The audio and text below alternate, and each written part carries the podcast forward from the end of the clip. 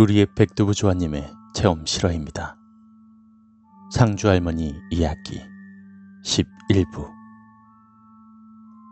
어찌된 게 간단히 적어야지 하다가도 글만 쓰면 정밀 묘사를 하게 돼서 글이 주책맞게 길어지네요.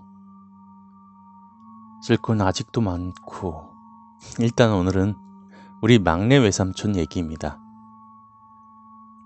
막내 삼촌은 학교를 다니시다 군복무를 끝내시고 복학하여 학교를 졸업하고 회사에 취직하신 전형적인 사회인이십니다. 지금은 직장 생활을 접으시고 개인 사업 하나를 내시어 나름 성공하셔서 막내 외숙모와 남매의 외사촌 동생을 두신 단란한 가장의 가장이시죠. 그런 막내 삼촌도 저희 상주 할매가 아니었으면 인생이 완전히 꼬여버릴 뻔한 흑역사를 가지고 계시답니다. 군대에서 귀신 아줌마에게 가위 눌 리시던 것과는 비교도 안 될 만큼 완전히 인생이 끝장날 뻔한 일이죠. 삼촌이 군대를 제대하시고 복학하셔서 대학 졸업하시자마자 취직을 하셨던 해였습니다. 그 해의 어느 주말 삼촌이 집에 오셨습니다. 그런데 혼자가 아니라 어떤 여자분을 데리고 같이 오셨습니다. 와, 예쁘다. 삼촌과 함께 오신 그 여자분은 정말 예쁜 얼굴에 시골에선 찾아볼 수 없는 세련된 옷차림의 여자분이셨죠.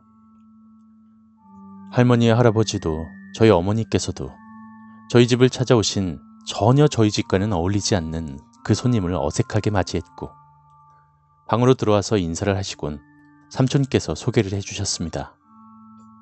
두 분은 그 시절 교제하는 사이셨고 삼촌은 그분과 결혼을 하고 싶다시며 할머니 할아버지께 소개와 허락을 받으러 오신 겁니다. 전속으로 좋아 죽겠더군요. 저렇게 예쁜 분이 막내 외숙모가 되다니. 전 앞으로 예쁜 외숙모께 엄청 귀염받을 생각에 마냥 행복했습니다. 그 당시에도 이미 두 분의 외숙모가 계셨고 절 무척 예뻐해 주셨지만 어머니보다도 한참 나이가 많으신 외숙모들은 제겐 마음껏 재롱 피우기엔 어려운 대상이었죠. 그런데 엄마보다도 한참 어리신, 뭐 어찌 보면 큰 누나 같은 예쁜 외숙모가 생기신다니 안 기쁠 수가 없겠죠.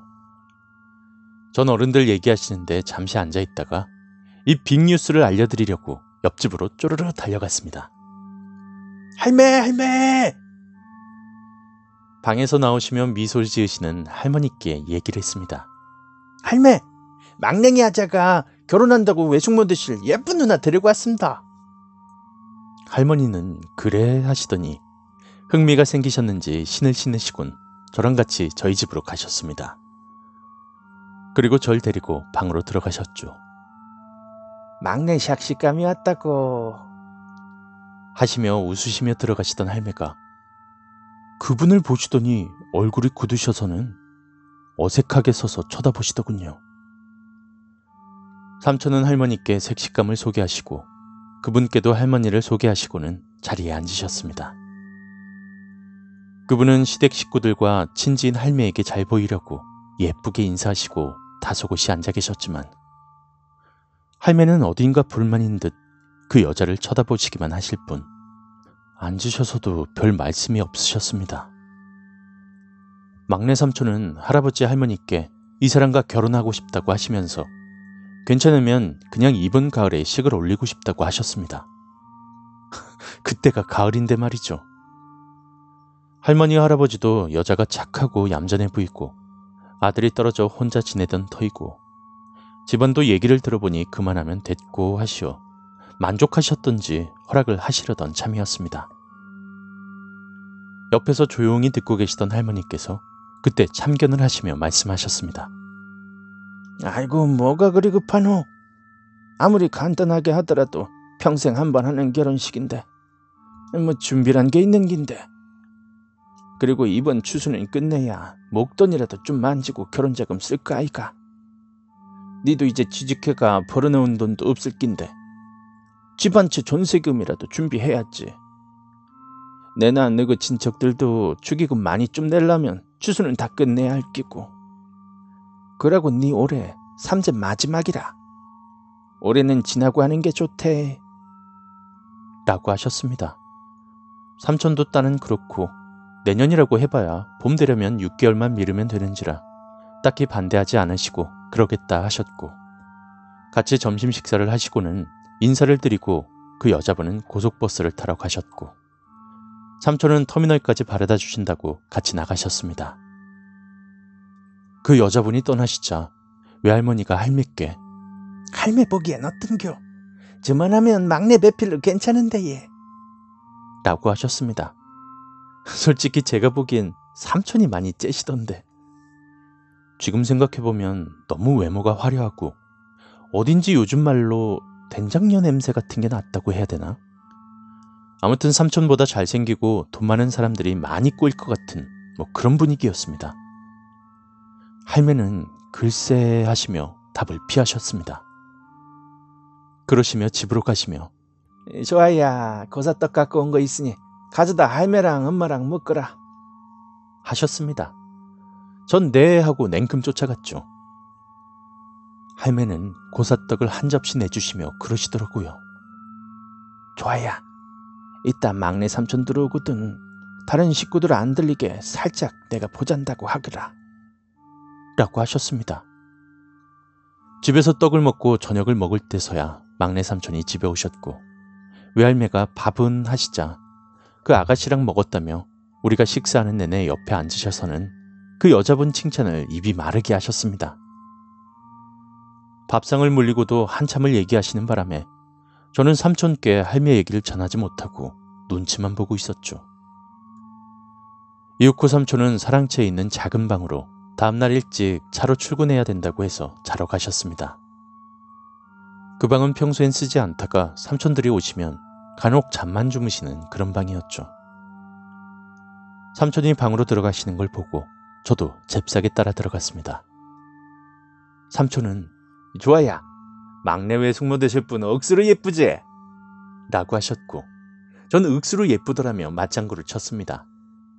그리고는 삼촌이 들어오시면 상주 할매가 좀 오라고 하더라 했고 삼촌은 의아해 하시며 무슨 일인교 하시며 옆집으로 가셨습니다. 저도 응당 당연히 쫄쫄 따라갔죠. 가셔선 아줌에 찾으셨는겨? 하셨고 할매는 좀 들어오너라 하셨습니다. 할매가 계신 방으로 들어가 할매 앞에 삼촌이 앉으시고 전 할매 옆에 앉았습니다. 할매가 그러셨습니다. 걔는 어서 만났노? 삼촌은 우물쭈물 하시더니 작은 목소리로 회사 회식 가서 나이트에서 만났습니다. 라고 하셨습니다. 나이트 부킹녀였던 거죠. 하지만 삼촌은 정말 착하고 좋은 여자라며 요즘 그런 데 가서 만나고 하는 건 흠이 아니라고 역설하시며 그 여자분의 장점을 쭉 얘기하시기 시작했습니다. 한참을 듣고 계시던 할머니가 걔한테 책임질 짓을 했나? 그러시더군요. 삼촌은 얼굴이 빨개져선 우물쭈물 하셨죠. 자꾸 제 눈치를 보시면서요. 삼촌 괜찮아. 뭘 그런 걸 가지고. 아이고, 했네, 했어. 삼촌은 남자가 책임질 행동을 했으면 책임져야 하는 거 아닙니까? 하며 제법 남자답게 얘기를 하셨습니다. 그러나 할매께선 삼촌을 한심하다는 듯 쳐다보시며 이 미친놈. 걔는 너처럼 살 한 번 섞었다고 결혼해야 할 것 같으면 서방이 수십 명인 년이다. 라고 하셨습니다. 삼촌은 화를 내시며 아줌매가 뭘 하신다고 그렇게 얘기를 하시냐며 소리를 질렀습니다. 그러자 할매께선 걔 임신 안 했나? 네 알아 그래가 네 결혼 그리 서두르는 기제. 라고 하셨습니다. 삼촌은 말문이 막히시는지 아무 말씀도 안 하셨어요. 할매께서 다시 말씀하셨습니다. 걔 뱃속에 드나 네 아가 아니다. 아마 네가 착하고 어리스케비니 네 애락하고 결혼할라 그런 기다. 라고 하셨습니다. 삼촌은 아니라며 자길 그녀가 얼마나 사랑하는지 아냐고 하시면서 그럼 뭐하러 사랑 안 하는데 애를 낳냐고 하시며 그냥 애를 지으면 되지 않냐고 반론을 하셨죠. 에휴, 이 한심한 놈아. 그러니까 그게 구미호 같은 년이지. 아까 걔 처음 봤을 때 내가 뭘 봤는 줄 아나? 걔 몸에 주렁주렁 달려있던 낙태령이었다. 지도 느낀 거지. 이번에도 낙태하면 다신 애를 가질 수 없단 걸. 아마 그 아, 진짜 아버지는 하룻밤 지낸 사이구나. 자긴 책임 못 지고 결혼 못 해준다 했을 기다. 그러니 순에 빠져 보이는 니놈한테 덤태기 씌울라 그랬던 기다. 계속 그럴 리가 없다며 부정하는 삼촌에게 할매는 호통을 치셨습니다. 이 미련한 놈. 할매가 계속 그러셨어요. 남의 자식이라도 네가 진짜 그 여자를 사랑하고 나중에 알게 되어도 네 애처럼 키울 수 있고 누구 둘이 행복하게 살 것 같으면 그딴 과거가 뭔 흠이겠노? 그럴 것 같았으면 내가 네한테 말도 안 꺼냈다 아이가. 그런데 내가 보는 니는 그럴 군자는 못 된다. 언제인가는 알게 될 끼고 그럼 무슨 날이 일어날지 몰라. 그라고 결정적으로 걔는 너에 대한 사랑이 조금도 없는 기라. 라고 하셨습니다. 삼촌은 믿을 수 없던 표정으로 망연자실하며 할매만 쳐다보고 앉아 계셨습니다. 할매의 말을 무시할 수도 없었습니다. 할매의 대단한 능력을 무수히 보고 겪으신 분이시죠. 네가 알아서 그년을 정리하면 좋겠지만 미련이 남을 테니 내가 확인할 방법을 알려줄 꼬마. 대신 나랑 한 가지만 단지 약속하거라. 어떤 걸 봐도 뭘 들어도 절대로 감정적으로 행동해선 안 된대. 그냥 보면서 들으면서 그렇게 정대 그래. 그래 할 수 있겠나? 삼촌은 산모룩한 표정으로 그리하겠다고 하셨습니다. 할매는 걔집은 알제. 다음 돌아오는 토요일에 휴가 내고 걔한테는 한 이틀 회사 일로 출장 간다고 하고 그러고 아침 일찍부터 걔집 앞에 가가 지켜보그래. 이틀만 걔뒤 밟아보면 걔가 어떤 아인지 네 스스로 알게 될 거대. 라고 하셨습니다.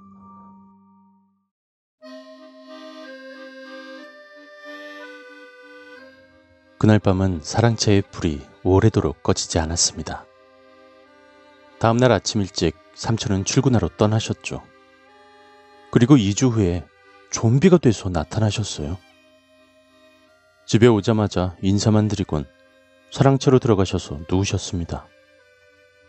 외할머니랑 어머니는 아무것도 모르셨기에 막내가 회사 생활이 너무 고된가 보다며 안쓰러워만 하셨습니다. 그렇게 막내 삼촌은 하루 종일 식사도 그런 채 방에만 박혀 계셨습니다. 그날 밤, 저는 상주 할매 집에서 고기와 함께 저녁을 먹고 할매와 TV를 보며 놀고 있었습니다. 밖에서 인기척이 나더니 아, 아줌에 접니다 하는 소리가 들렸습니다. 막내 삼촌이었죠. 할매는 어서 들어오라고 하시며 자리를 권했습니다. 할매는 안 봐도 다 알 수 있다는 표정으로 삼촌을 위로하셨죠. 억울하고 마음 많이 상한 거 내도 안다. 그러나 다르게 생각해보거라. 네 인생에 모르고 지나갔으면 두고두고 얼마나 고통을 받을 뻔했겠노. 그런 거 생각하면 지금 잠깐 고통스러운 거 정말 싸게 대가 치르는 기대. 하시며 삼촌 등을 토닥토닥 하셨습니다. 삼촌은 그런 할매의 위로에 말없이 그냥 눈물만 흘리셨죠. 긴 얘기는 없었지만 삼촌은 그 여자를 잊기로 결심하시고 헤어지신 것만은 확실했습니다.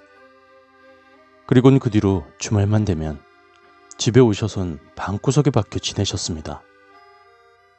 나중에 그 이유를 알았는데 삼촌 혼자 살던 회사 근처에 집에 있게 되면 그 여자를 잊지 못해 또 찾아갈까봐 그러신 거죠. 그렇게 방콕맨, 방구석 귀신 생활은 꽤 길게 이어졌습니다. 그놈의 사랑이 뭔지. 어, 그러던 어느 날이었습니다. 그날은 휴일과 장날이 겹친 날이었죠. 할매가 좋아야 장에 가자 하시고는 절 데리러 오셨습니다. 전 이미 준비 끝. 할매가 제 손을 잡으시고 나가려 하시다가 사랑채 밖에 놓인 삼촌의 신발을 보시곤 막내이 왔나? 하시며 제게 물으셨고 전 고개를 끄덕끄덕했죠. 할매가 성큼성큼 사랑채로 가시더니 문을 휙 열어 제끼시며 방에 벽 보고 누워 계시던 삼촌 등 뒤로 소리치셨습니다. 문디야!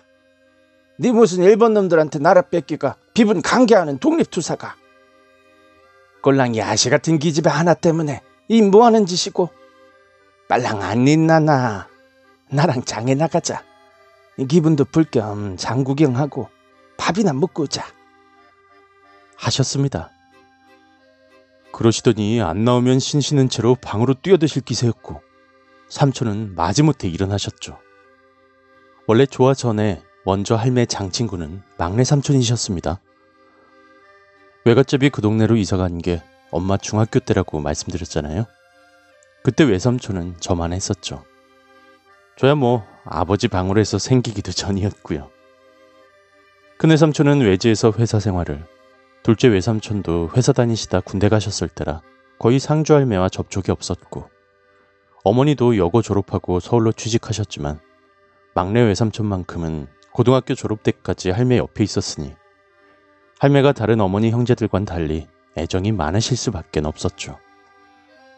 가기 싫어하시는 외삼촌을 억지로 잡아 끌고 장일 가셨습니다.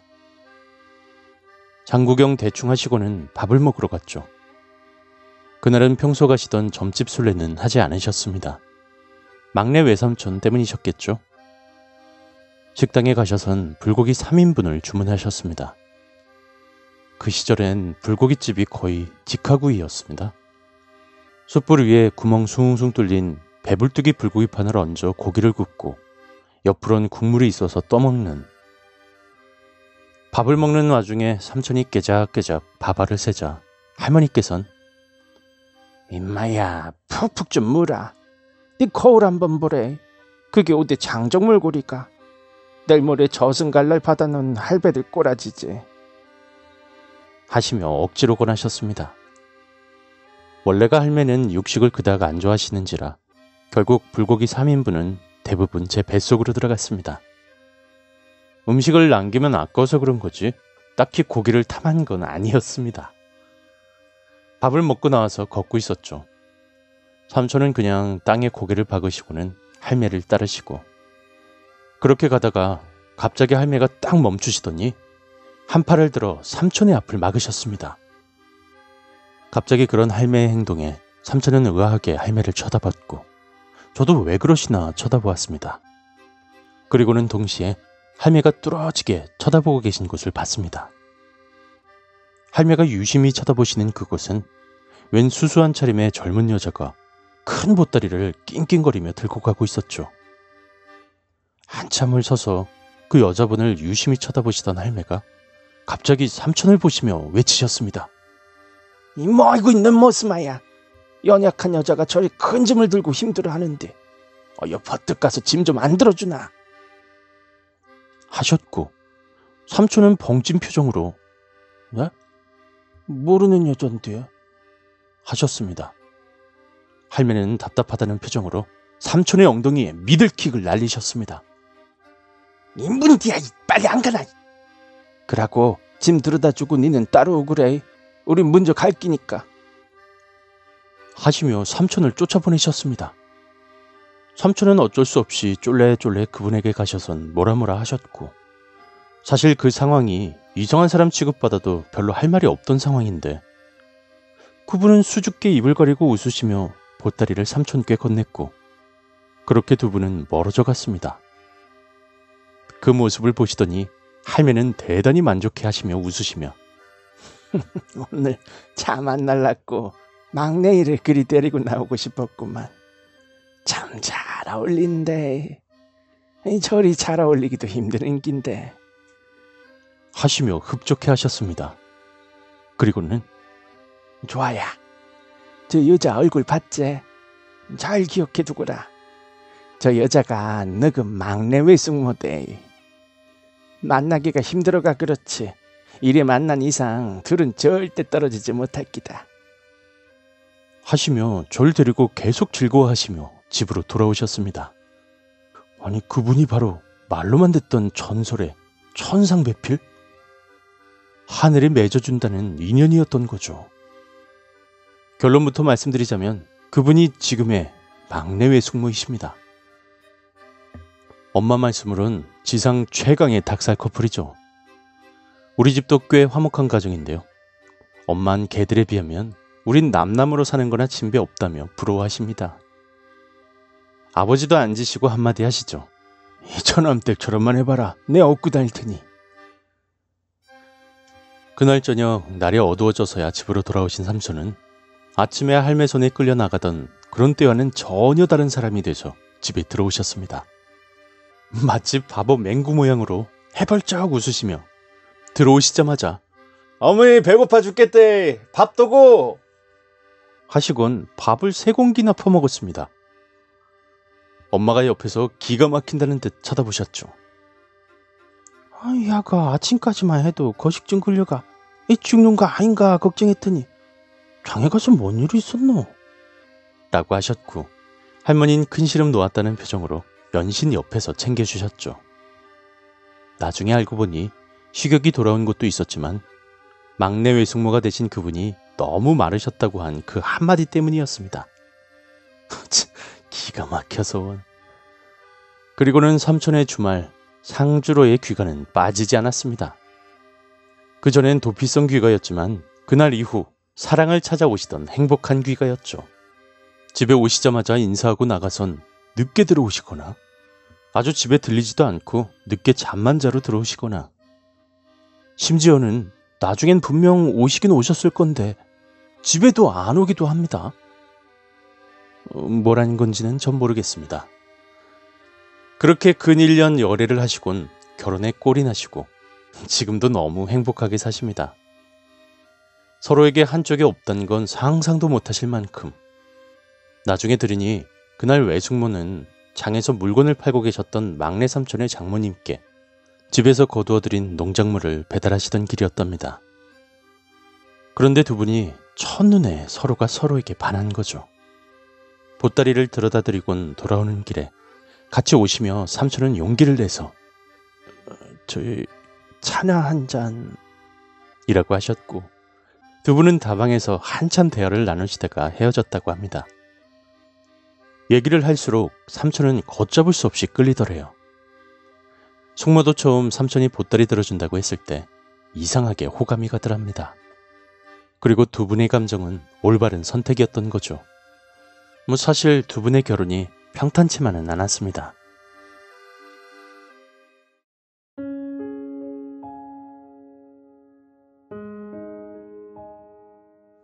숙모네 집은 촌에서도 아주 가난한 집안이었고 그 때문에 여고도 중간에 중퇴를 하시곤 집안을 도와야 했답니다.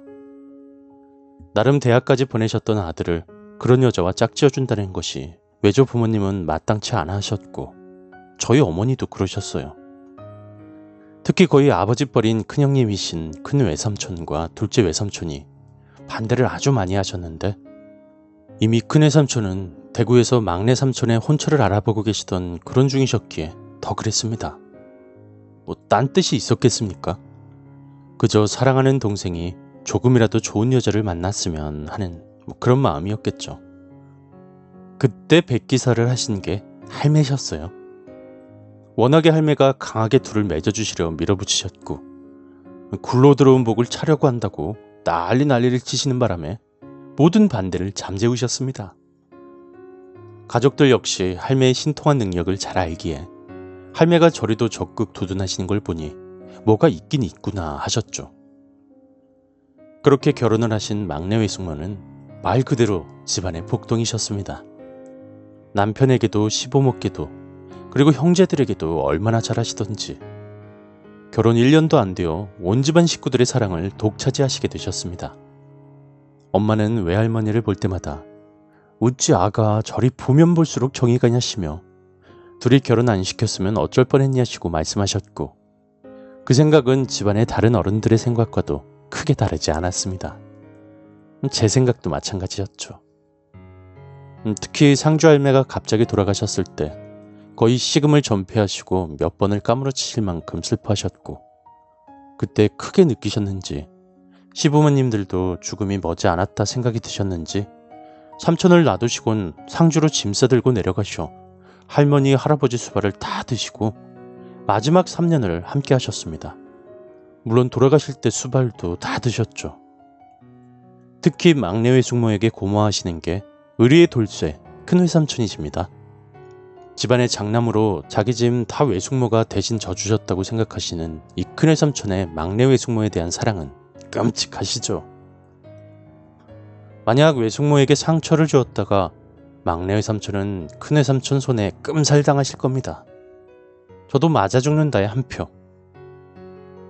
그렇게 세월이 흘러 그 여시 아줌마의 이야기도 듣게 되었죠. 제가 유일하게 같이 술 한잔씩 하는 어른이 막내 외삼촌이시거든요. 큰 외삼촌이나 둘째 외삼촌은 어렵고 어, 친가 쪽은 아버지가 막내시라 다들 넘사벽입니다. 예전에 제가 군대 시절 휴가 나와 찾아가자 갈비를 사주시며 술 한잔 같이 하면서 그때 얘기를 하셨습니다. 좋아야. 네 예전에 삼촌이 막내 외숙모 만나기 전에 만났던 여자 기억하나? 하시더군요. 아, 그때 그 예쁜 한 번 한 여자분? 이라고 장난치니까 이놈이 하시며 한 대 쥐어박는 신용을 하시며 그러셨습니다. 그때 그 여자에게 할매 얘기대로 출장을 간다고 하자 못 본다고 서운해하며 잘 다녀오라고 했답니다. 삼촌은 일찍 그 여자 집 앞에 가서 잠복을 하셨대요.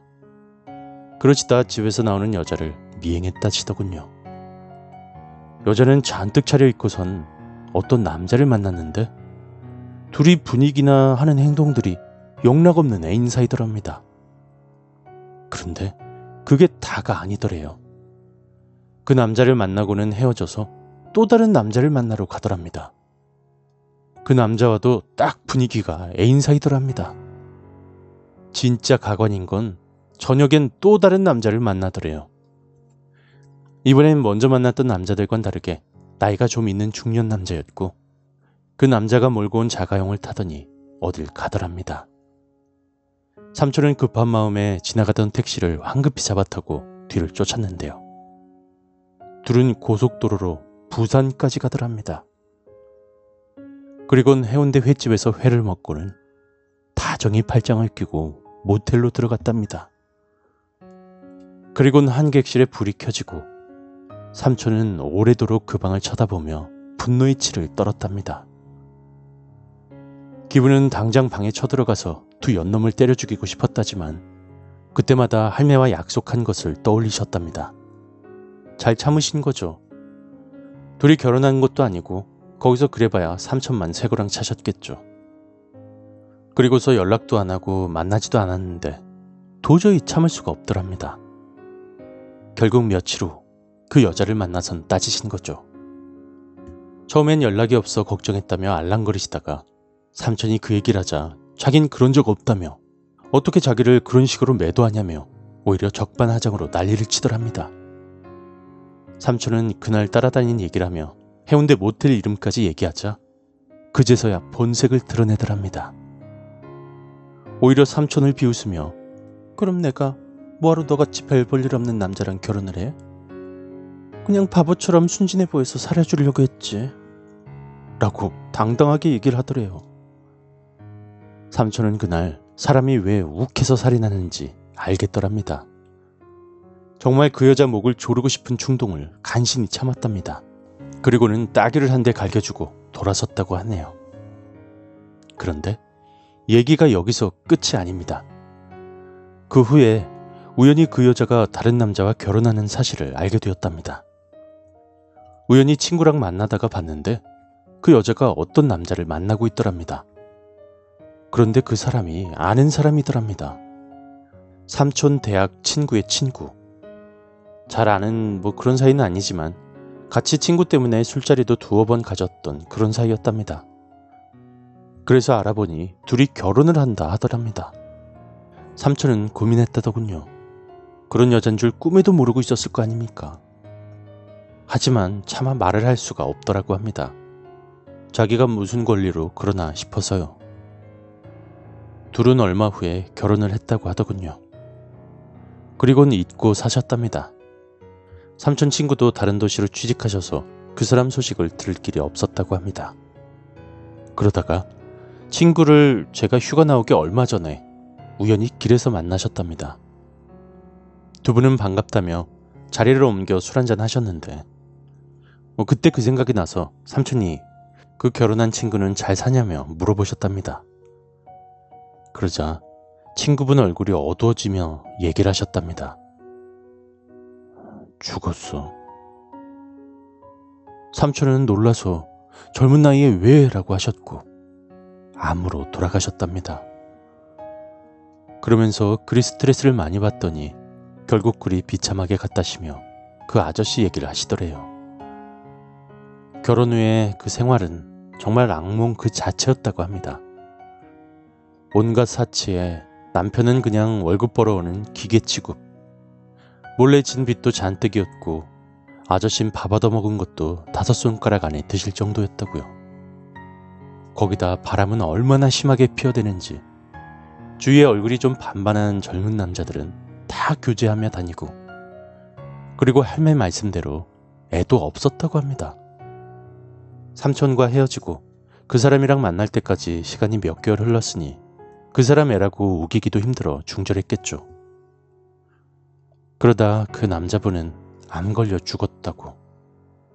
사실 할매가 없으셨다면 그게 삼촌의 운명이셨겠죠.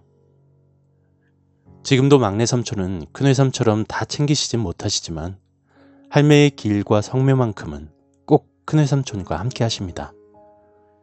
둘째 외삼촌은 외국에 사시기에 예전에 한번 할매 길에 바쁘다는 핑계로 한번 빠지신 적이 있답니다. 그날 집에 가니 외숙모가 혼자 식탁에 앉아서 소주잔을 숙모 앞에 하나 건너편에 하나 놓고는 술이 취해 계셨더랍니다. 술을 드시면서 그러시더랍니다.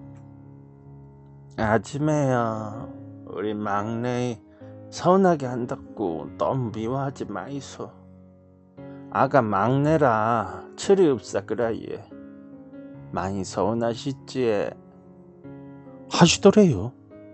삼촌은 혼자 뭔 술을 이리 많이 먹었냐며 물어보셨고 숙모가 휙 고개를 돌리시더니 경멸의 눈초리로 야이 은혜도 모르는 개돼지 새끼야 하고 이렇게 막 소리를 지르셨답니다. 그 이후론 한 번도 빠지지 않으셨죠. 다음에 또 그러면 숙모가 니는 개 돼지만도 못한 새끼다라고 욕하실 것 같다고요.